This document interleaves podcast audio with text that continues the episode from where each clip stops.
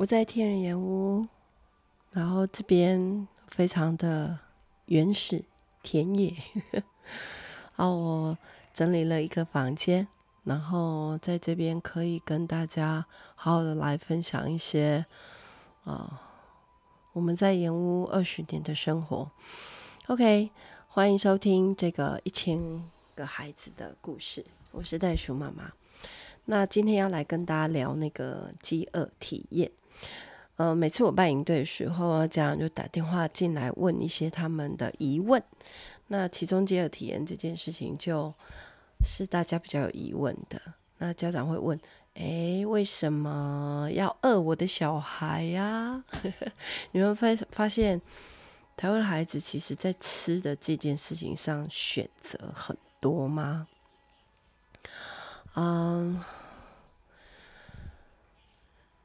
在我的小孩红红牙小的时候，那我带他们去参加由世界展望会办的那个饥饿体验，三十三十小时的饥饿体验。那在三十小时里面，当然他们有一些节目，然后呃会请歌手来唱歌啊，然后会有一些团体的游戏啊，让大家暂时忘记你肚子饿这件事。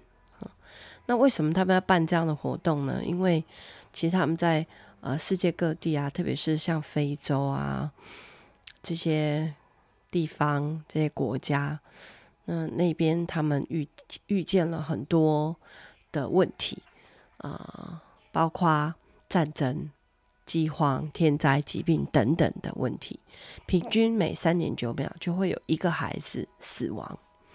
那于是世界展会就。想要让啊比较像我们这些像这个文明的国家的小朋友，他们去体验这样子。如果真的一天只有一餐，一餐只有十块钱台币的费用，那你没有办法吃东西，你吃不饱，而不是像我们的孩子，其实选择太多，有选择困难。那我觉得这样子的活动很有意义。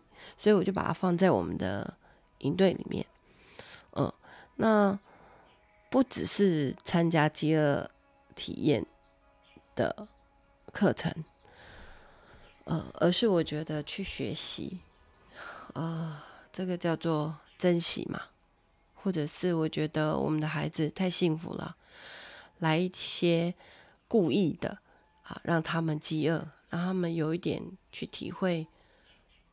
这个世界上有很多没有办法吃饱的孩子的辛苦。好，嗯，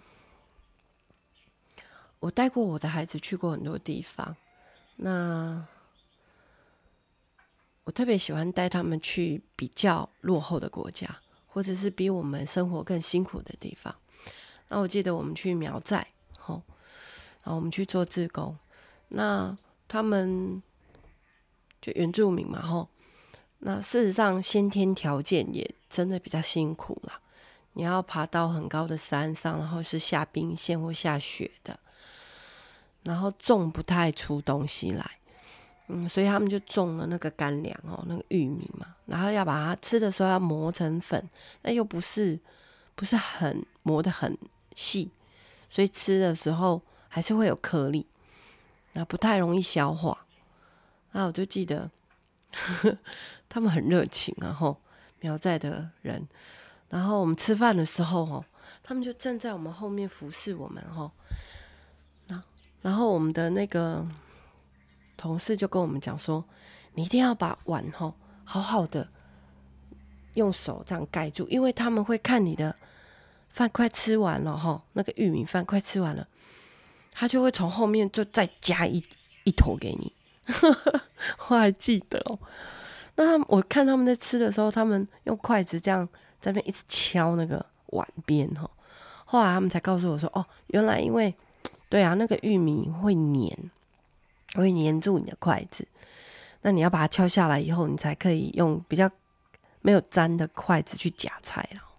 那菜是什么呢？菜其实就是他们的很瘦很瘦的鸡生出来的很小很小的蛋。”哦，它煎，然后就这样，然后或者是那个蒜酸辣这样炒他们的腌的那个腊肉，这样其实是还不错。然 后如果这苗寨，然后我们也去其他的孤儿院嘛，吼。那在北方的孤儿院，他们就是一天是两餐，那早上九点一餐，下午四点一餐，啊，大部分是吃面食嘛。那那边的孩子就是，嗯，在地上爬。这个以后有机会我再跟大家分享哦。嗯，那那一餐是吃什么呢？就是一颗大馒头，然后有一些菜。汤煮的，呃，就是有很多，呃，应该是说很多菜煮的菜汤，然后也没有到很多。那我老公都说那个叫做五菜一汤或七菜一汤，在这边是像开玩笑，但那里就却是他们的一餐的食物，就是一颗大馒头配菜汤，然后一天两餐。好，那去泰北的话，嗯、也是大部分是菜，那他们就是配很咸和或很辣，就加一大把的辣椒，哦、那这样比较下饭嘛，吼。后来我又看到他们吼，可以去那个小杂货店买到泡面，他们就把那个泡面里面的那个粉，好像我们小时候在吃那个王子面，里面有那个咸咸的粉，然后把它拿来拌在饭里面吃。那一个月只能吃一次蛋白质，是什么呢？他们在泰北吃吃狗肉啦，啊，那狗的呃泰文的名字，哎，我不知道是阿卡文还是泰文，忘记了，叫做地羊，就地上的羊这样，地羊，一个月吃一只狗，就孤儿院的小朋友，那他们会买回来，他们有那种专门养狗，就像我们的养猪场一样。然后你可以去买活的回来，自己处理，或者是，其实大部分都自己处理。这样，那这个我的我家老二那个红红姐姐就受不了，因为她是爱狗人士，所以她就爆哭。然后我觉得，呃，其实让孩子会有一些这样子的看见，哦，好，世界各国不同的。孩子们他们吃的食物，那让我们的孩子哈，真的学会珍惜的。嗯，那台湾的孩子太多食物的选择，所以我在营队里面，我有遇到这样的事情。嗯，他不想吃，对啊，因为我之前有讲过哈，我们就是。我之前讲那个偏食的时候，我有讲说，我们这边的原则就是，呃，要不就是一碗，要不就是一口，对，就是让他们选，是这样的。那所以孩子们就选一口啊，一定，但还是有孩子选了一口以后，他还是不想吃，不甘愿，所以就把它倒在那个洗碗的水槽里面，所以我们就会发现水槽的那个。就是就是接漏的那个地方，会有一大把的米粉啊，或者是冬粉啊，或者是反正他们不想吃的菜。嗯，那通常啊，嗯，我们就会处理，我们还是会请所有的孩子到现场，然后大家眼睛闭起来，然后就问说是谁？你可以举手，没有人会看见。嗯，那或者是。你私底下到办公室来找我们，我们会帮你处理。那把这个不要你，你真的不想吃，要处理两件事，一个是他觉得没有人看到他去倒，好，那我们这边就会说，哎，举头三尺有神明，知道吗？所以你不要想说你做的你在暗中做的事情没有人看见是不对的，好。一定有人看见，对，你要诚实面对你自己不想吃的这件事，而不是把它倒在水槽，因为要倒也应该要倒到厨余桶，因为我们有厨余桶，那我们把这些厨余做肥料，好，或是拿来喂鸡都可以，就是让小朋友知道说，其实肾食也是可以透过转化，它就可以变成黄金嘛。所以我们讲说啊，把那些厨余变成堆肥，好，好，这个就是让孩子们再去练习一次，好，而不是倒掉就没事了。嗯，那呃，我们有这个饥饿体验，好，那 在体验的过程呢，我不敢三十小时啊。早期我办过三十小时，大概到第三餐，然后就是那一天的三十小时，大概要午餐嘛。那大概到了第一天的第三餐，就会开始幻想食物了。哦，肚子有一点饿，好好想吃卤肉饭这样子。我还记得那时候雅雅的表情，很好笑。那，嗯。在这里，我就是十二小时了。那让小朋友呢去有一点感觉。那但是我是照三餐吼发流质的食物。那我们自己打米浆啊，打豆浆啊。那会对奶过敏的就不敢喝这个香蕉牛奶啊，或者是我有生产那那个那个季节我有生产什么，有时候我就泡擂茶牛奶或黑糖牛奶这样。然后我都跟家长开玩笑说，我不敢饿死你们的小孩啦。然后就是嗯，体验嘛，好，那他们真的就会学会比较珍惜。但是你知道，十二小时还有另外一个有趣的事情，有些孩子他就是因为不想吃啊，所以他太开心了，欢呼耶，十二小时太好了，都不用吃，有三餐不用吃。嗯，那。但我会有恢复时，就是十二小时之后，如果我是早上七点到晚上七点，那我们就是七点八点的时候，我们就会吃恢复食。那那恢复食就是是就粥啦，或者麦片粥这样。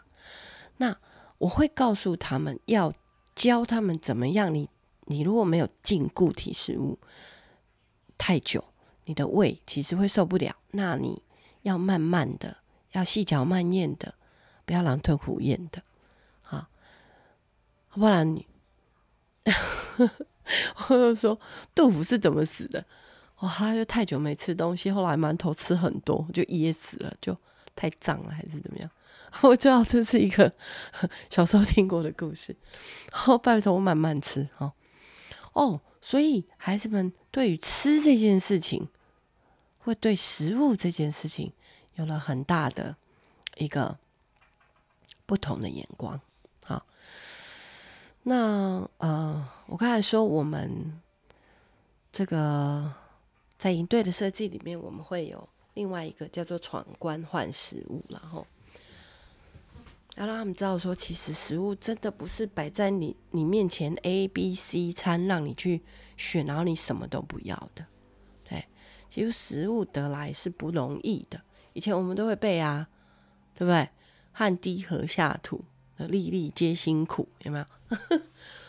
那我第一次插秧的时候，就我不我不是农夫出身的，但是我来这里，我我们为了要带孩子，其实我们真的设计了很多啊、呃，我们自己要去学习的体验。对，所以我们就租地，然后种稻子。所以我第一次插秧的时候。我记得我们那时候股东会嘛，来了，可能有没有五十个家，五十个大小人哈。然后呢，还记得二二八，哦，超冷的，然后要去插秧，然后我就觉得很恶心，就要下那个烂泥巴。那田里面不是都泡好水了吗？我就觉得有点恶心，然后我就穿拖鞋下去，那那天超冷的。就，哎、欸，这叫流泪撒种，流泪下去插秧，很冷，很冰，那个水又很脏。然后呢，我可是我要做示范了，然后我老公就已经也下去了。我小孩子已经完成泥人了，啊，我要突破很多我自己。我有常常讲哦。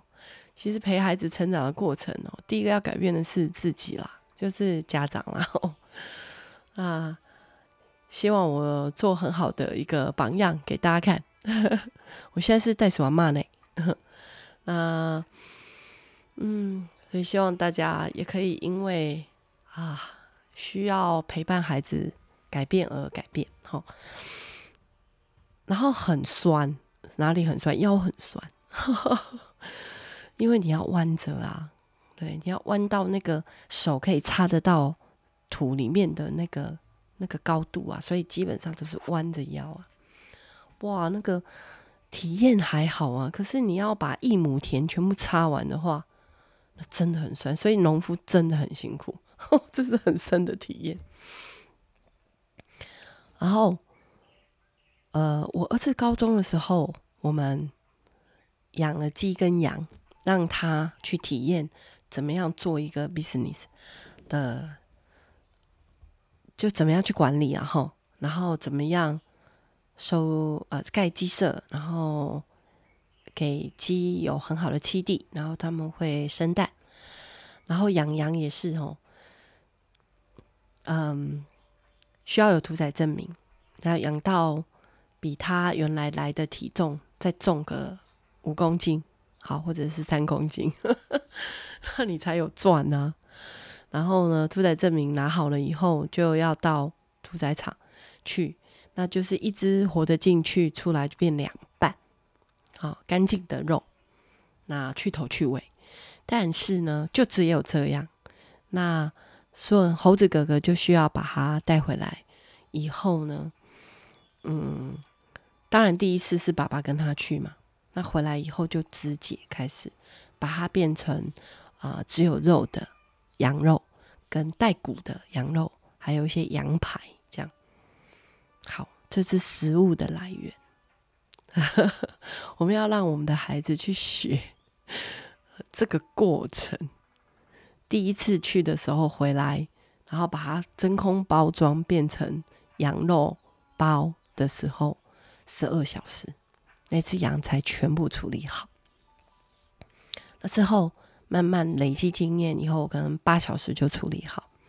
对，所以你知道非常不容易，要吃那个羊肉炉。可是我们只要花钱就买得到啊。对，那我要让孩子知道，从菜园到餐桌，从土地啊、秧苗到变成一碗饭，从啊、在外面跑的鸡变成在桌上的这个。炒蛋、煎蛋，那这些都是食物取之不易的过程。对，那我们没有让孩子就是赢对的时候啦，我们只是把它设计成闯关换食物。那闯什么关呢？例如，他们呢，嗯，要喝水才有尿尿嘛。所以呢，如果你有尿尿，就可以来换。喝的水，好。那如果你攀岩上去，呃，一组有八个人，那一组为单位，团队合作，好。那要八次，八次以后你才可以拿到挂在上面的一块肉，这样。所以我们要让他们体验食物得来不易，所以你们要非常的珍惜，好。好啊，所以其实是从。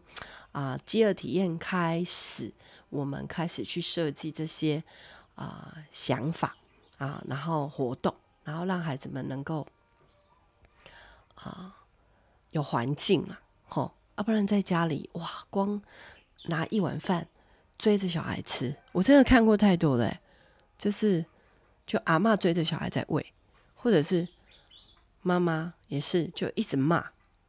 就说你就不能好好坐着吃完吗？对，所以其实建立一些规则啊规矩是你事前建立就好，你就不用后来。好，所以我觉得家一定要有家规。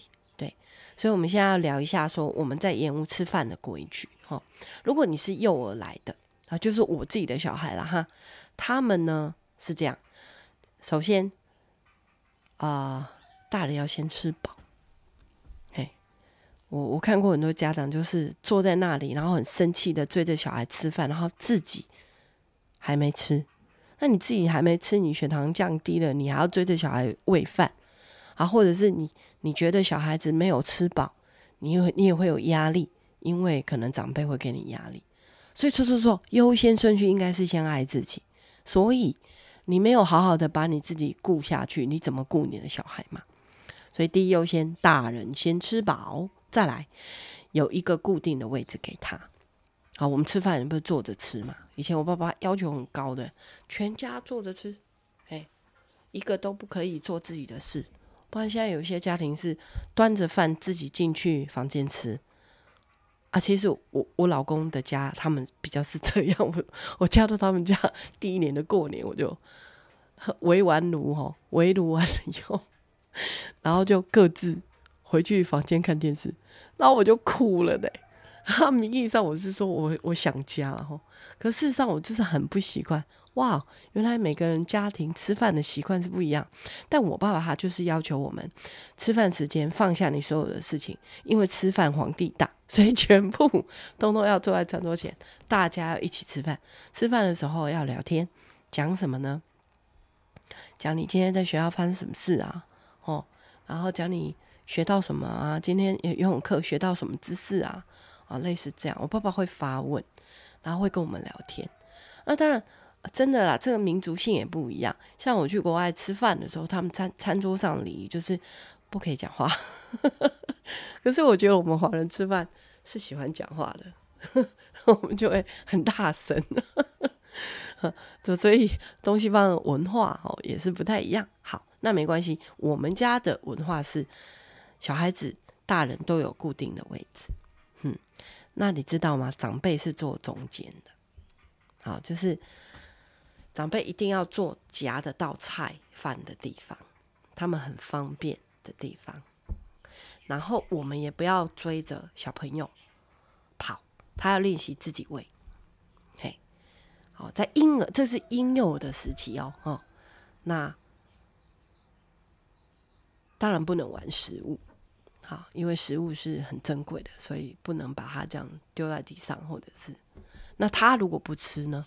如果婴幼儿时期他如果不吃呢？那他再大一点，他就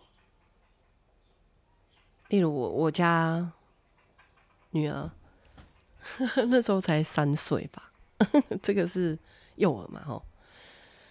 那那时候很好玩。嗯，我们在教会工作，然后大家都很疼孩子，所以就会有很多零食可以吃。那我就让他饿一天呢，因为他不吃正餐，哎，所以他就饿了一天。然后到了晚上啊。我就把那些，当然我就先把那些零食都丢掉，是真的丢掉。那到了晚上的时候，他看我们吃饭，哇，只是白饭呢，什么都没有，就啪啪啪啪就扒了一碗，有意思。哎、我讲到这里，我好像突然想到这一集我是不是录过了？哦，我好像记得我讲过红红的这个故事。嗯，好，没关系。如果路过了，就就继续把它讲完。OK，好。那到了儿童的时期，哈，嗯，就小朋友嘛，就小学生啦。那这个原则就是我刚才讲的，就是一口还是一碗啊？那不能挑食，然后要洗自己的餐具。当然啊，这个自己吃的要自己负责。然后还有就是，他们要学简单的下厨啦，吼，嗯，收拾的善后，收拾善后。那简单下厨就是我儿子这个故事，哎，我现在真的觉得印象很深刻，是我真的讲过了。他一一年级嘛，小一的年纪，然后我们就教他煎荷包蛋啊，在旁边帮他控火，还有加油这样，然后让他自己先在碗里面打好蛋。就不会喷下去嘛，哦，因为没有像我们技术那么好，可以炸就直接打到打到锅里面去。那他就这样煎煎煎煎给我们全家吃。那过年的时候，全家就家族都来啊，阿公阿嬷啊，叔叔啊，大家都来，然后就煎了快三十颗蛋。那时候个子还很小嘛，然后就搬个板凳。对，那其实你就要让他练习。如果你不让他练习，永远他就不会。对，我带过十八岁的孩子，连开瓦斯都觉得很紧张。然后，因为他曾经在家里开瓦斯的时候，被妈妈制止，而且尖叫声吓到。对，然后后来他偷偷的去开，诶，把锅子烧掉，哇，他再也不敢开了。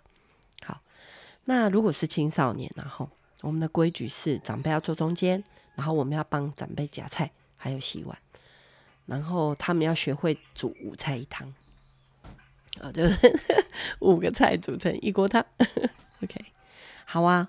那第三个原则哈，就是对于食物的第三个原则呢，呃，刚才有讲到，刚才有讲到那个正餐跟零食啦。好，那就不可以吃零食嘛，吼，不可以吃零食。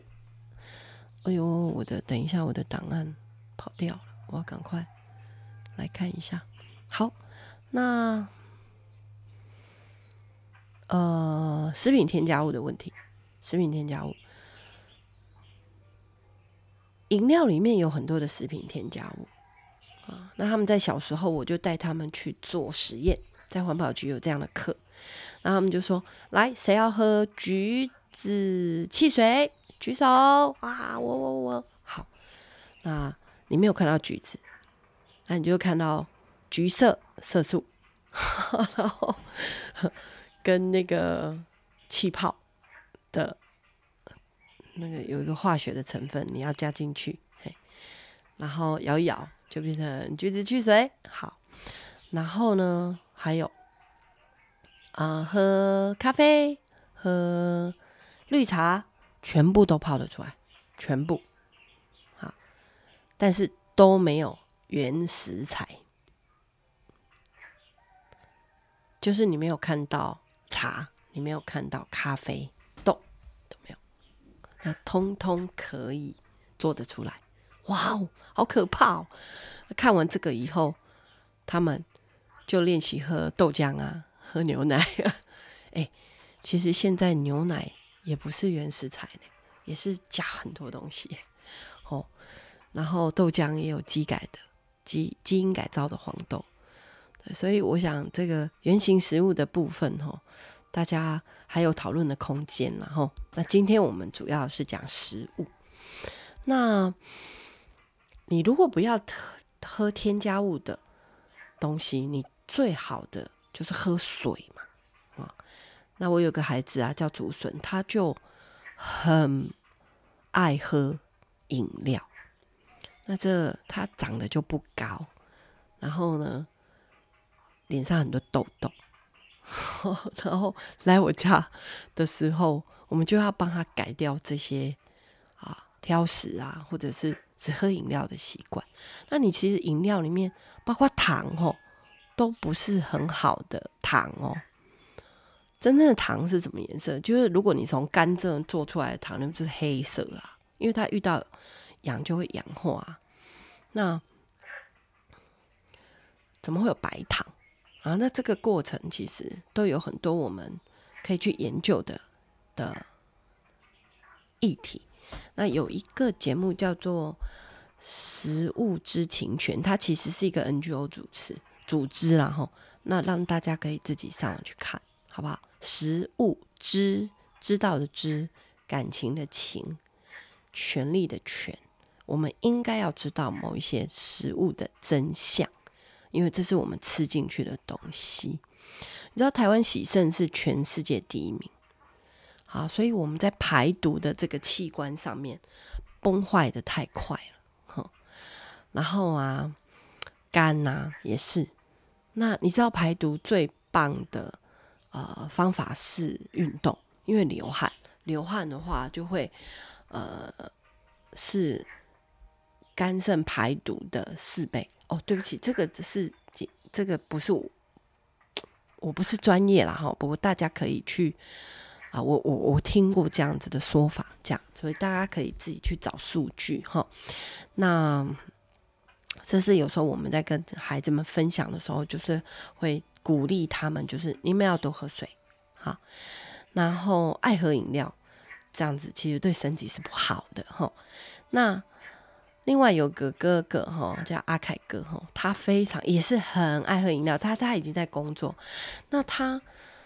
他从把饮料变成水，他就可以赚多少钱，你知道吗？要省多少钱，你知道吗？好，那因为一罐罐装的饮料哈是大概二十八块，现在市面上啊，最近因为物价通膨的关系，可能我觉得都已经卖到三十块。那三十天的话，如果一天一瓶，然后那三十天是多少钱？八百四十块，那乘以十二个月。对不对？因为八百四十是一个月的钱嘛，乘以十二个月的一年的钱，你一年可以省下一零二二零，就一万多块，光是喝饮料，光是喝饮料，哇！你就想哦，没有算过哎，以前就是想说啊，就方便就好啊，对，所以喝水你还可以节省你的钱，太好了吼，那刚才我说的那个食物知情权这个 NGO 组织，它里面有很多的影片在 YouTube 上，你还可以去看哦。例如说香肠跟热狗的制作过程，好可怕！我们给小朋友看哦，小朋友之后就不敢再吃这些含着防腐剂啊，或者是色素的这些加工品的食物，尽量大家练习啦，好，去吃原型食物。你说哈，他们看了你以后，他们会不会改变？会呢。我有个小朋友叫独角仙哦，他才小一还小二嘛。那他看完了以后，回家以后，妈妈打电话给我，跟我说他最爱吃火锅里面的那些丸子。那你知道火锅料里面有很多有颜色的丸子，然后它上面有花，那个红色，或者是什么什么蟹肉棒是吗？有橘色的。那这个你说是不是有添加物？当然有。嗯，小朋友呢，他以前不知道啊。你不要说小朋友这不知道，我们自己也不知道。香肠里面也会放色素，也会放很多的防腐剂，还会放亚硝酸亚硝酸钠。哎，我每次教小朋友看说有没有添加物的时候，叫他们把那个饮料罐拿出来。然后后面就会看到很多的你看不懂的、念不出来的，像刚才我念的有点索罗斯的 亚硝酸钠，只要是这些东西都是叫做食品添加物，那他都说是合格的标准。可是你干嘛没事去吃化学的东西？喝水不是最好吗？好，哎，我刚才讲到独角仙，哎，结果他就真的不吃。火锅料哎，回家以后吃火锅的时候，哎，真的不吃嘞，你就觉得好感动吼。那还有什么可以改变我们的啊、这个食吃东西的好习惯呢？好，或改坏习惯呢？好，那不要吃太精致、太漂亮的东西，例如生日蛋糕。我这样吃会被会会被人家打。或者是过度包装啊，包装的东西等一下再讲。过度精致，然后精致的糖啊，我刚才说了，糖应该如果是蔗糖的话，应该是黑色啊，它会氧化。但是你会看到白色的糖啊，因为它那个像下雪一样的糖，或者是有颜色的糖，那这都有加这个色素嘛，吼。然后我们的生延误吼，帮很多人办过生日。啊，孩子们在这边第一次掉乳牙，呵呵，那个月经第一次来啊，或者在这边过生日，那我们会准备。那在这边呢，我们就会吃在地的食物，嗯，你就不要去订一个很漂亮的蛋糕来了，也很也买不到啦。但就可以吃什么呢？例如我们这边啊，离内湾很近嘛。所以有叫做黑糖糕啊，那你就把黑糖糕摆起来看看，然后也是甜甜的，或者是我可以买得到那种叫做三，这三层三层柜，就是有三个，它是原来的颜色，也是用黑糖做的这样。那种糯米糕啊，这样甜甜的，或者是呃糯米的米糕啊，哦，然后就用这些，然后把它摆出来，然后再去摘盐屋这边的花，然后点缀起来，这样，然后我们收到这个生日蛋糕是前所未有的，大家都会印象深刻。在这里过生日吃到的蛋糕是这个。我老公四十岁的时候，我老公很爱吃馒头，所以他四十岁，我给他买四十颗馒头做成一个蛋糕。没有啦，我只是把它排出来，然后上面插个蜡烛。那在教会里面帮他过生日的时候，哇，每个人发馒头回家，就很开心啊。对，所以其实真的可以啊，练习。练习不要吃太过精致、太过美化的东西。嗯，再来就是哦，那个啦，讲到我们刚才讲到那个容器啦，吼，嗯，然后我们盐屋的餐具也很特别。然后什么可以当餐具呢？你有芭蕉叶啊，吼，可以当盘子啊。哦，这天然的哦，它天然的还可以砍竹子啊，竹子还削成筷子啊，然后或者是啊，孩子们很聪明嘛，就把它那个这样一截嘛，然后横切，横切出来那个面积就比较大一点，然后就在上面可以，然后也可以当水杯来喝水，哦，他们都很有创意，然后那我的孩子小时候啊，我们就啊，比如我们去外面买豆花。那不是有一杯一杯的吗？我记得他那是他们可能三年级哦才有开始有那种一杯，你把它放进去，它会给你一个贴起来的盖子。不然最早的时候是一个塑胶盖，然后中间画一个十字的洞，可以把那个吸管插进去。那我们现在就要环保嘛，所以这个塑胶的就没有了。然后来就进化到哦，有人。做很漂亮的塑胶罐，你好像可以回收再利用，但是都是塑胶罐。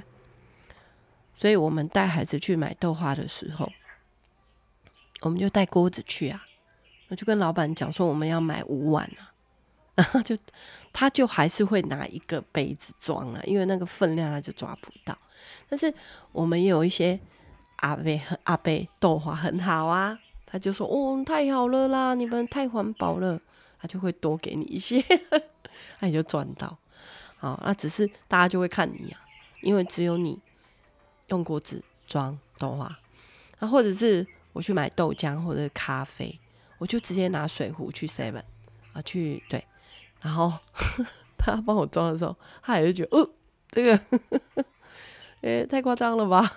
我说那还是可以扣嘛吼，因为我们比较多人喝，所以我要买十杯这样。然后就是一壶就好，就可以带回来，那不是很有趣吗？所以好，那今天跟大家分享好几个故事哈。那 对啊，就是很希望我们可以越来越多的啊、跟孩子一起成长改变。OK，说到这边喽，我们下次见喽，拜。